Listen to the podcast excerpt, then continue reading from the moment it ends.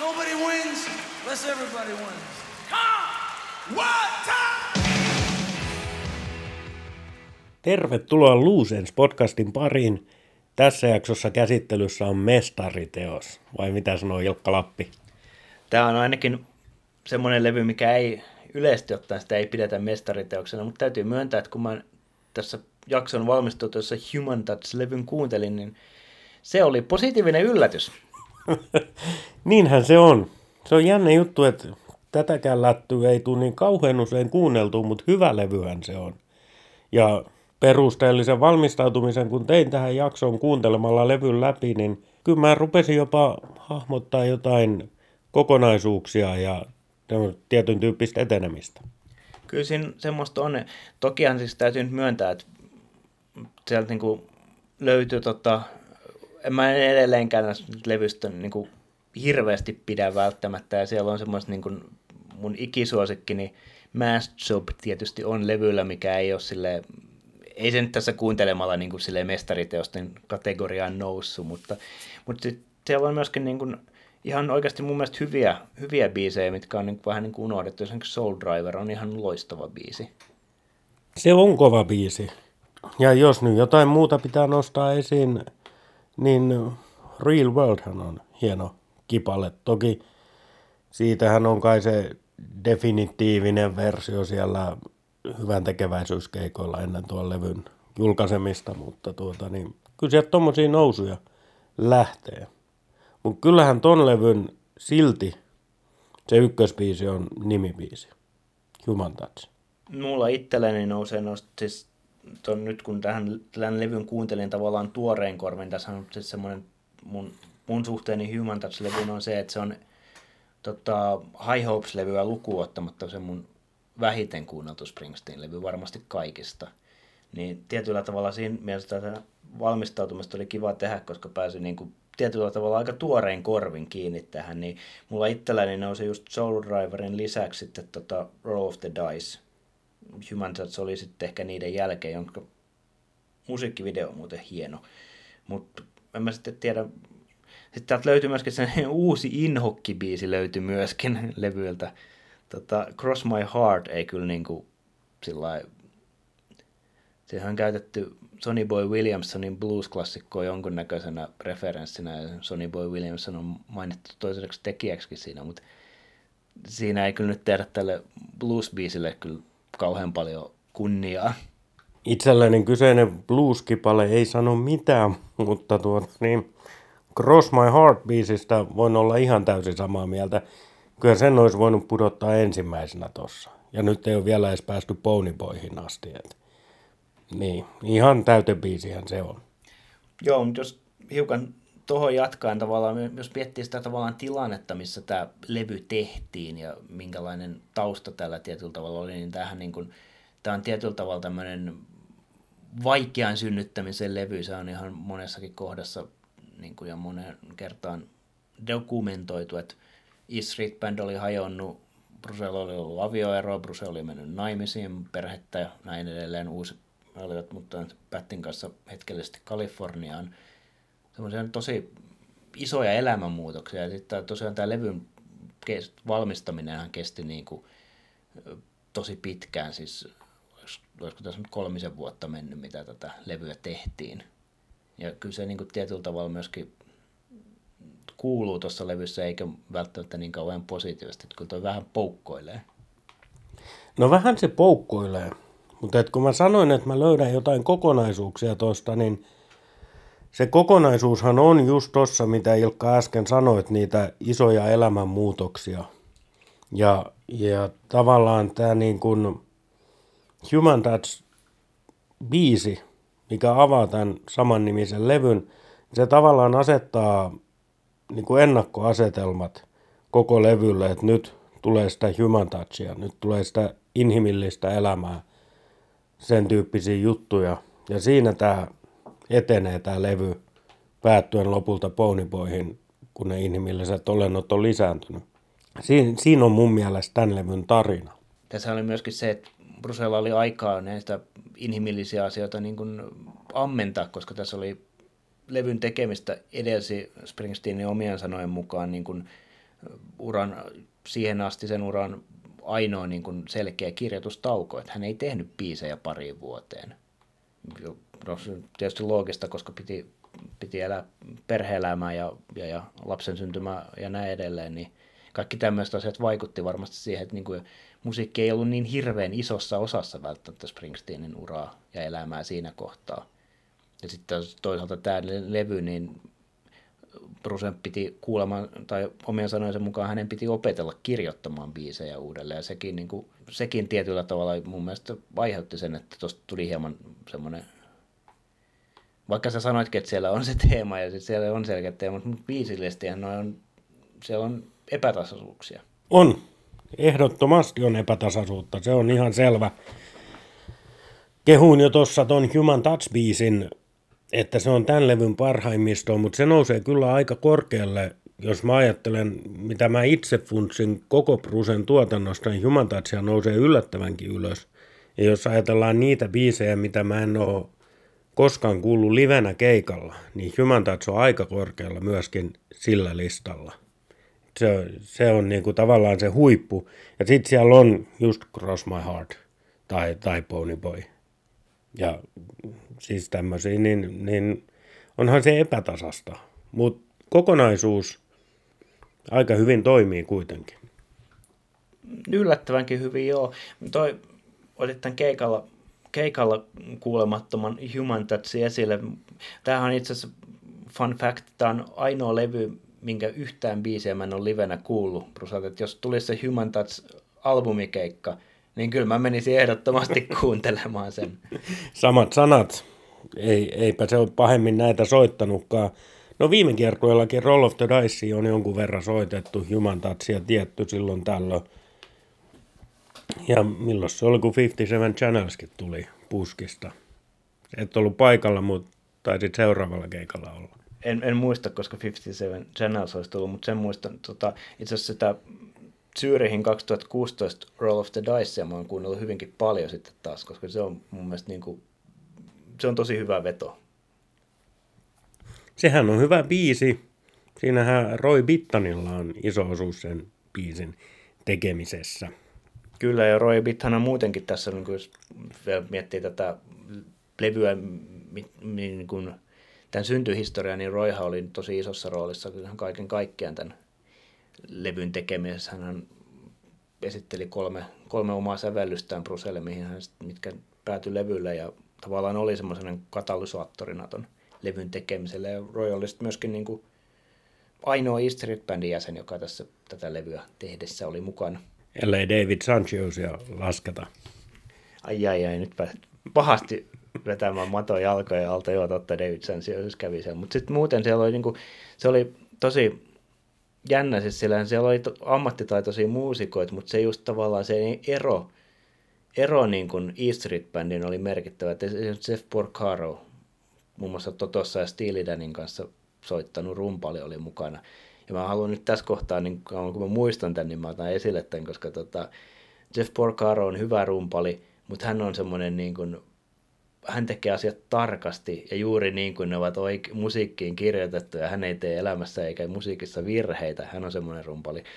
Niin tota, semmoinen kliinisyys tietyllä tavalla mun mielestä kuuluu tässä. Mä sanoin, että se on pelkästään Jeff Porcaron vika, mutta se on, niin kuin sä oot joskus määritellyt, niin rumpu, rummut on niin kuin musiikin, oliko se nyt munat vai selkäranka?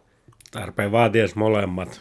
Niin, niin tavallaan kun selkäranka ja munat on nyt se niin kuin Jeff Porcaro, niin se kyllä luo semmoisen tietyn sävyn tähän levyyn. Ja nämä Steely Dan ja Totohan on molemmat sellaisia bändejä, joissa tämä tarkkaan soittaminen on nimenomaan niin kuin iso asia. Että sinänsä ei ole tietenkään millään tavalla yllättävää, että hänen, hänellä tulee sieltä kautta tämmöistä ja hän on tottunut siihen. Mutta televisio-ohjelmien ystävänä täytyy tietysti tässä kohtaa ottaa esiin American Idol-ohjelma – jonka pitkäaikainen vakiotuomari Randy Jackson, hän on basistina tällä levyllä.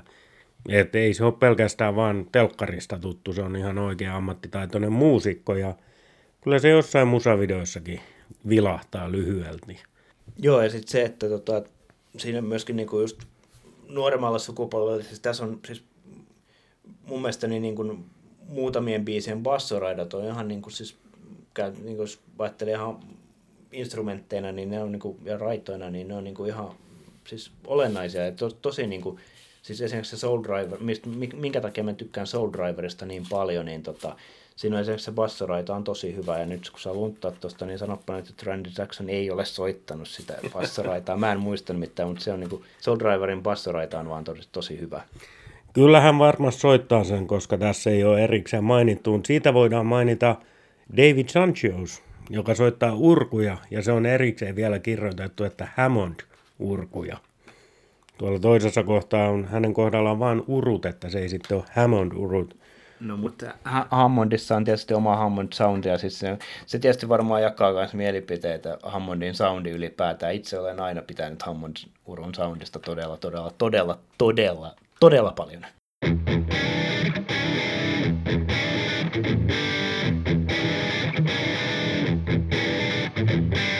Tämä on Lucent podcast ja me pidämme Hammond-urun soundista. Toi sivuttiin nopeasti 57 Channels-biiseen, siinähän Bruce vetää itse sen passon, mikä kuljettaa kyllä sen biisin läpi kokonaan, mutta et, kyllähän sen vähän kuulee, että ei välttämättä ole bassoon erikoistunut ihminen vetämässä sitä.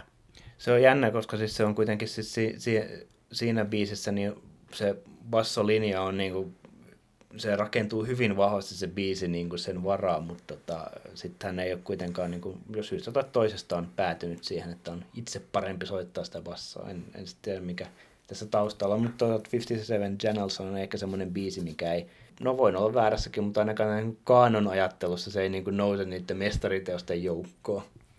Joo, ja se bassolinjahan tälleen korostan, että itse olen täysin epämusikaalinen ihminen, mutta sehän kuulostaa hyvin simppeliltä niin kuin tavallaan aika helppo soittaa, että jos Bruce sit haluaa itse ottaa isompaa roolia jossain biisissä sen suhteen, niin ehkä se oli just tämä sit, mikä oli aika helppo hänen ottaa haltuun.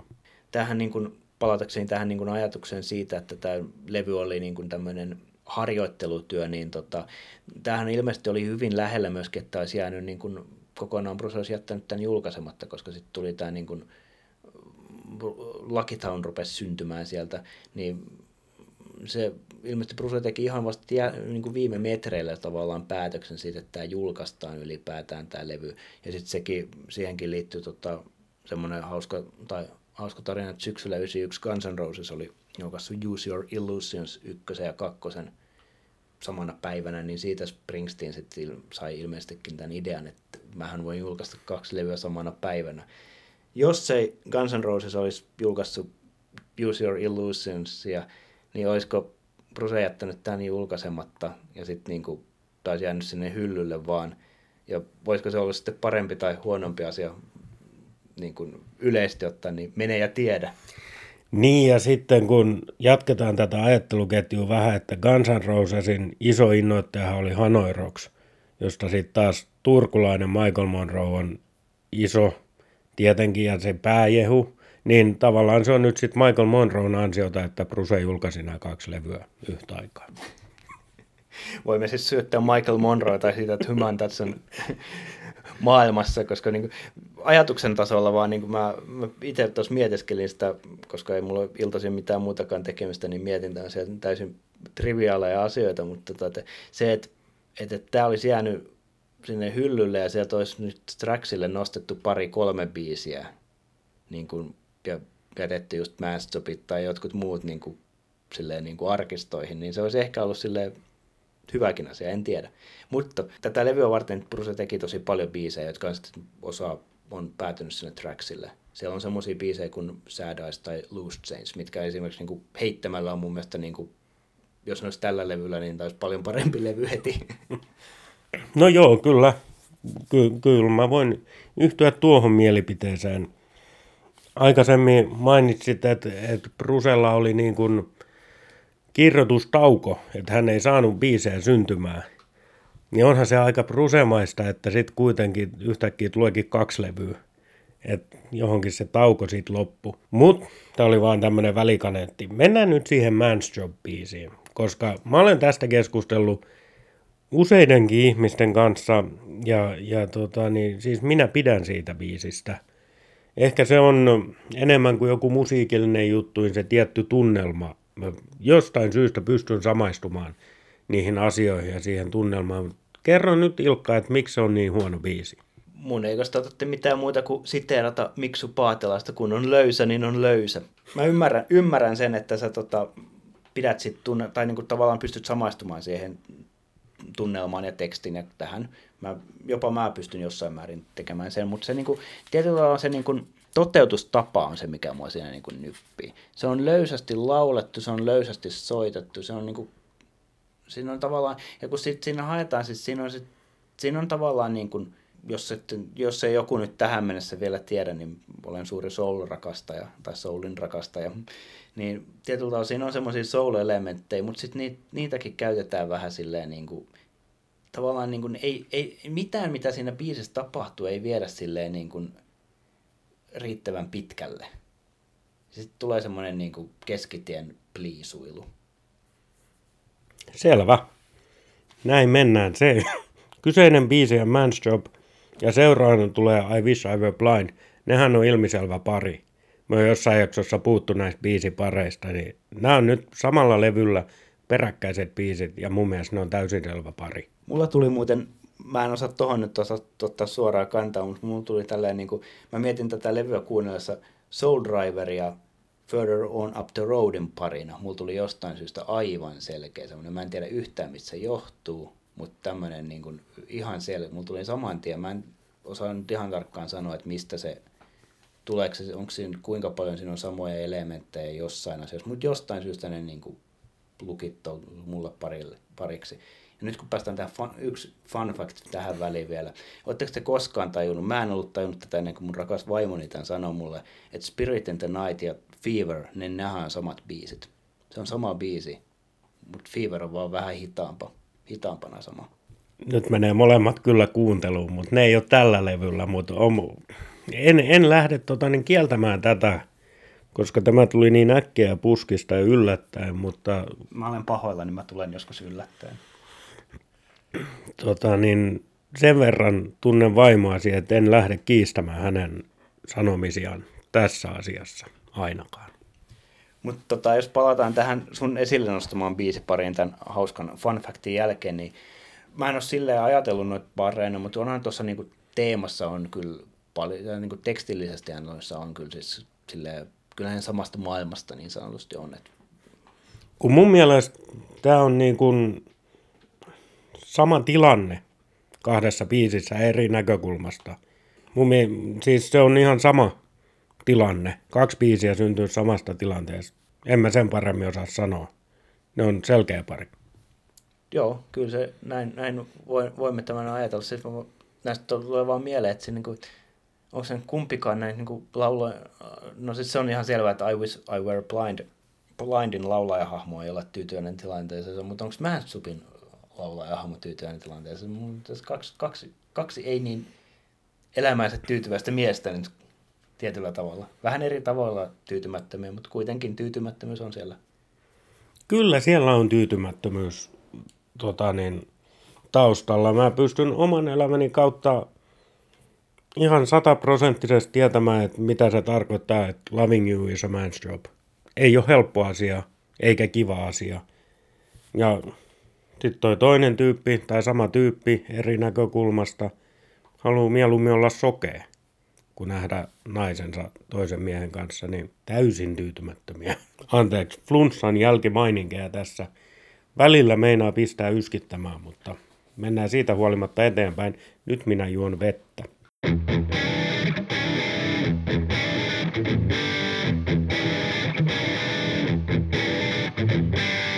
Kuuntelet Loose Ends podcastia. Tänään on Human Touch-levy käsittelyssä.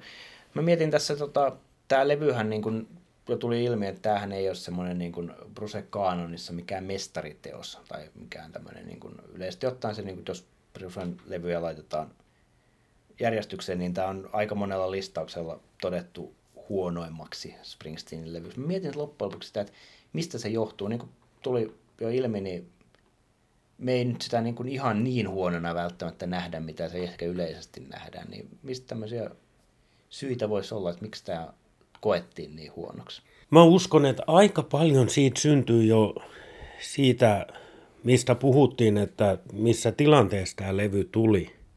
Ja kuitenkin, jos ajatellaan 84, Born in the USA, sen jälkeen on tullut Tunnel of Love, sitten tullaan 92, kun tulee nämä, se ei ole kauhean pitkä aika. Ja Bruce on just ollut kuitenkin maailman isoin rockistara. Ja nyt se tulee sitten ihan eri muusikoiden kanssa ja onhan nämä ihan erilaisia lauluja kuin vaikka Born in the lähempänä Tunnel of Lovea, mutta ei kuitenkaan. Mä luulen, että se tulee sieltä. Tämä on erilainen, tämä on yllättävämpi. Ja sitten vielä se, että kun tämän kanssa tuli se Lakitown, niin sehän on parempi levy kuin tämä kuitenkin. Mutta Hyvän tatsu on epätasainen, mutta ei se huono ole.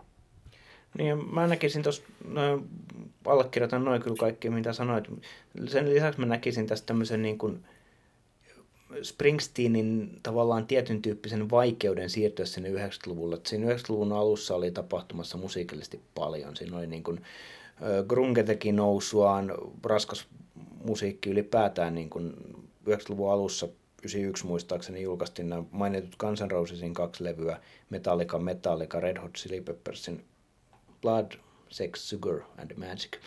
Ja, tota, ja, Pearl Jamin Ten ja näin edelleen. Sitten se niin grungen nousu oli tullut sitten taas niin kuin räppipuolella niin kuin isoja juttuja, tietysti undergroundissa, mutta kuitenkin isoja juttuja oli Niggas with Attitude ja Public Enemy muun muassa.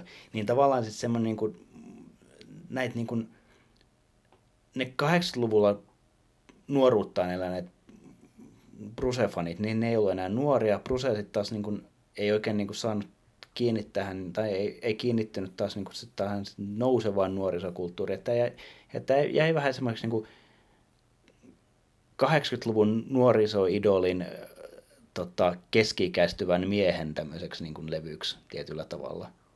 Että se ei niin kuin, just niin kuin sanoin, niin se toisaalta se niin kuin, ne niin kuin aikaisemmin Brusen isot, tai niin nämä Brusen fanittaneet, niin osa niistä niin kuin karsasti tätä sen takia, että tämä oli tämmöinen keskikäisen sedän levy, ja sitten taas toisaalta siis niin kuin nuoriso ei löytänyt taas tätä miestä, joka sitten taas niin kuin 80-luvulla tietysti vielä tilanne oli sitten sekin, että tota, yli 40 muusikko niin kuin näyttäytyi siis ikivanhalta mutta nykyään niin kuin 40 on siis niin kuin ihan normaali-ikäinen niin kuin tekemään ihan mitä tahansa musiikkia, mutta niin kuin 80-luvulla rock oli vielä tietyllä tavalla niin kuin nuorten juttu enemmän kuin tänä päivänä. Niin, siis Human Touchia tehdessään hän Bruse on ollut aika tarkalleen samanikäinen kuin minä ja sinä ollaan nyt tätä nauhoitusta tai digitaalista tallennusta tehdessämme – että ihan helvetin pahalta tuntuu toi keski-ikäisen sedän levy ja että liian vanha tekemään musiikkia ja niin poispäin, mutta et, näin se varmasti oli. Onneksi 40 on uusi 20 vai miten se meni? Eikö 60 uusi 18 niin kuin Nils Lofgren jossain laulussaan laulaa? Ja kyllä siis mulla on semmoinen käsitys, että, tota, että prosessit niin kuin myöhemmin myöskin tunnust, tai niin kuin jotenkin tunnustanut tai hyväksynyt sen, että se on niin kuin, oli vaikea vaikea levy synnyttää ja näin.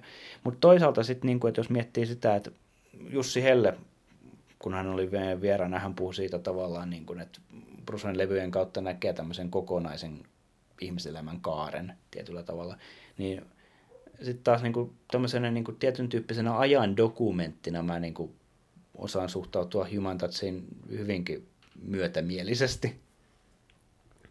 Ilman muuta. Palataan siihen mistä koko levyssä mun mielessä on kyse, nimenomaan siitä human touchista, ihmiselämästä, mitä kaikkea siinä tapahtuu, niin tämä on aivan erinomainen. Ja ei se Bruse turha ole sanonut, kun ne kysyy, että mitä sun elämään kuuluu, että kuunnelkaa niitä lauluja ja lukekaa sanoja.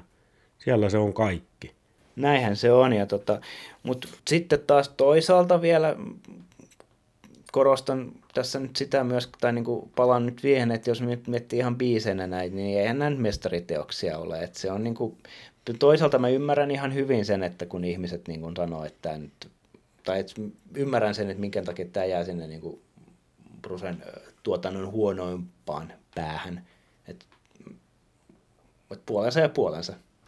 Ilkka, Jos nyt olisi niin, että Brusella on kaksi keikkaa jäljellä ja sä saat mennä vaan toisella. Ensimmäisenä, tai niin kuin saat vaan yhden lipun, pystyt menemään vaan omalle kummalle, mutta ihan kummalle vaan. Toisella keikalla soitetaan Born to Run from start to finish ja toisella keikalla Human Touch. Kumpi? Tunnustan, olen kuunnellut kaverin puolesta kyselen podcastia. Siinä kysytään loppuun aina tämmöinen älyttömän paha kysymys, mihin ei ole oikeaa vastausta, mutta on pakko vastata. Toisin kuin siinä, niin tässä ei nyt saa molempia, jos, jos ei osaa vastata. Tämä tuli silleen niin ihan, ihan käsikirjoituksen ulkopuolelta. Hieno kysymys. Tota, tätä täytyy hetki tuumia. Mä tässä sillä aikaa mainostan, jos True Crime tai True Crime podcast, podcastit kiinnostaa, niin kannattaa kuunnella Jäljillä podcastia. Ö, mutta palatakseni tähän kysymykseen, joka on pirullisen vaikea. Kyllä mun täytyy kuitenkin sanoa, että mä menisin sinne Run keikalle, koska se levy merkitsee mulle niin paljon enemmän mun elämässäni kuin Human Touch. Mutta kysymys oli todella pirullinen. niin oli, olen pahoillani. En, en tiedä, miten itse vastaisin siihen. Toisaalta Bond Run from start to finish on kuultu parin kertaa. Kyllä mä ihan tosissaan haluaisin vieläkin kuulla sen. Mulla itselläni ei olisi sinne Bond Run from start to finish ei olisi mikään kiire tai mikään pakko päästä, mutta sitten silleen, niin kuin, että jos mä vaan pääsen yhdelle ja sitten tavallaan näen ne vaihtoehdot, niin tää on, mitä enemmän tätä miettii, niin sitä vaikeampi tämä on. Lopputulema on se, että mä haluan, niin kuin, haluaisin muutaman biisin tältä levyltä ehdottomasti kuunnella ja, tai kuulla siis livenä. Ja, tota, mut, ja jos nyt silleen koittaa ainakin, jos mä nyt summaan omat, omat tuntemukseni tästä, niin kun me tätä nyt ollaan tehty näitä levyjaksoja, niin kyllä mä nyt jo tiedän, että ei tämä tule olla, sitten kun me loppujen lopuksi jossain vaiheessa laitetaan ne kaikki levyt niin järjestykseen, niin ei tämä mun omalla listalla niin huonoin levy tule olemaan. Niin, en osaa tuohon sanoa, mutta kyllä mä, kun kuuntelin tätä ja oikein keskittyneesti kuuntelee, lukee niitä sanoja ja miettii vähän asioita, niin kyllä siinä semmoinenkin kävi mielessä, että miksi mä kuuntelen enemmän tätä, siis useammin. Toki nykyään tosi harvoin tulee kuunneltua kokonaisia albumeita ihan albumeina, mikä on sääli, mutta et sen takia me tehdään tätä podcastia, että tulee ennenkin kuunneltu. Mä voisin vastata tuohon sulle sen, että tota, siellä on ne muutamat huonot, mitä sitten niin täytyisi saman tien skipata. Mutta esimerkiksi nyt tämän, tähän jakson valmistautumisessa, niin mulla on itselleen tämä Spotify-lista, mitä kuuntelen, tota, muistaakseni se nimi on Boss Time, saa etsiä, siellä on se noin 70 biisiä, niin noista tota, tämän levyn biisistä se on Soul Driver päätyi sinne niin kuin se uutena ja ns. löytönä. Eiköhän siinä on nyt käsitelty Human Touch-albumi. Hieno kappale musiikkihistoriaa 90-luvun alusta ja varsinkin meille Bruse-entusiasteille must kuunneltavaa. Eiköhän jokainen ole kuunnellut, mutta kuunnelkaa uudelleenkin toisenkin kerran. Ja tota, me jatketaan tästä eteenpäin ja uusi, kohti uusia seikkailuja. Moikka! Moi moi!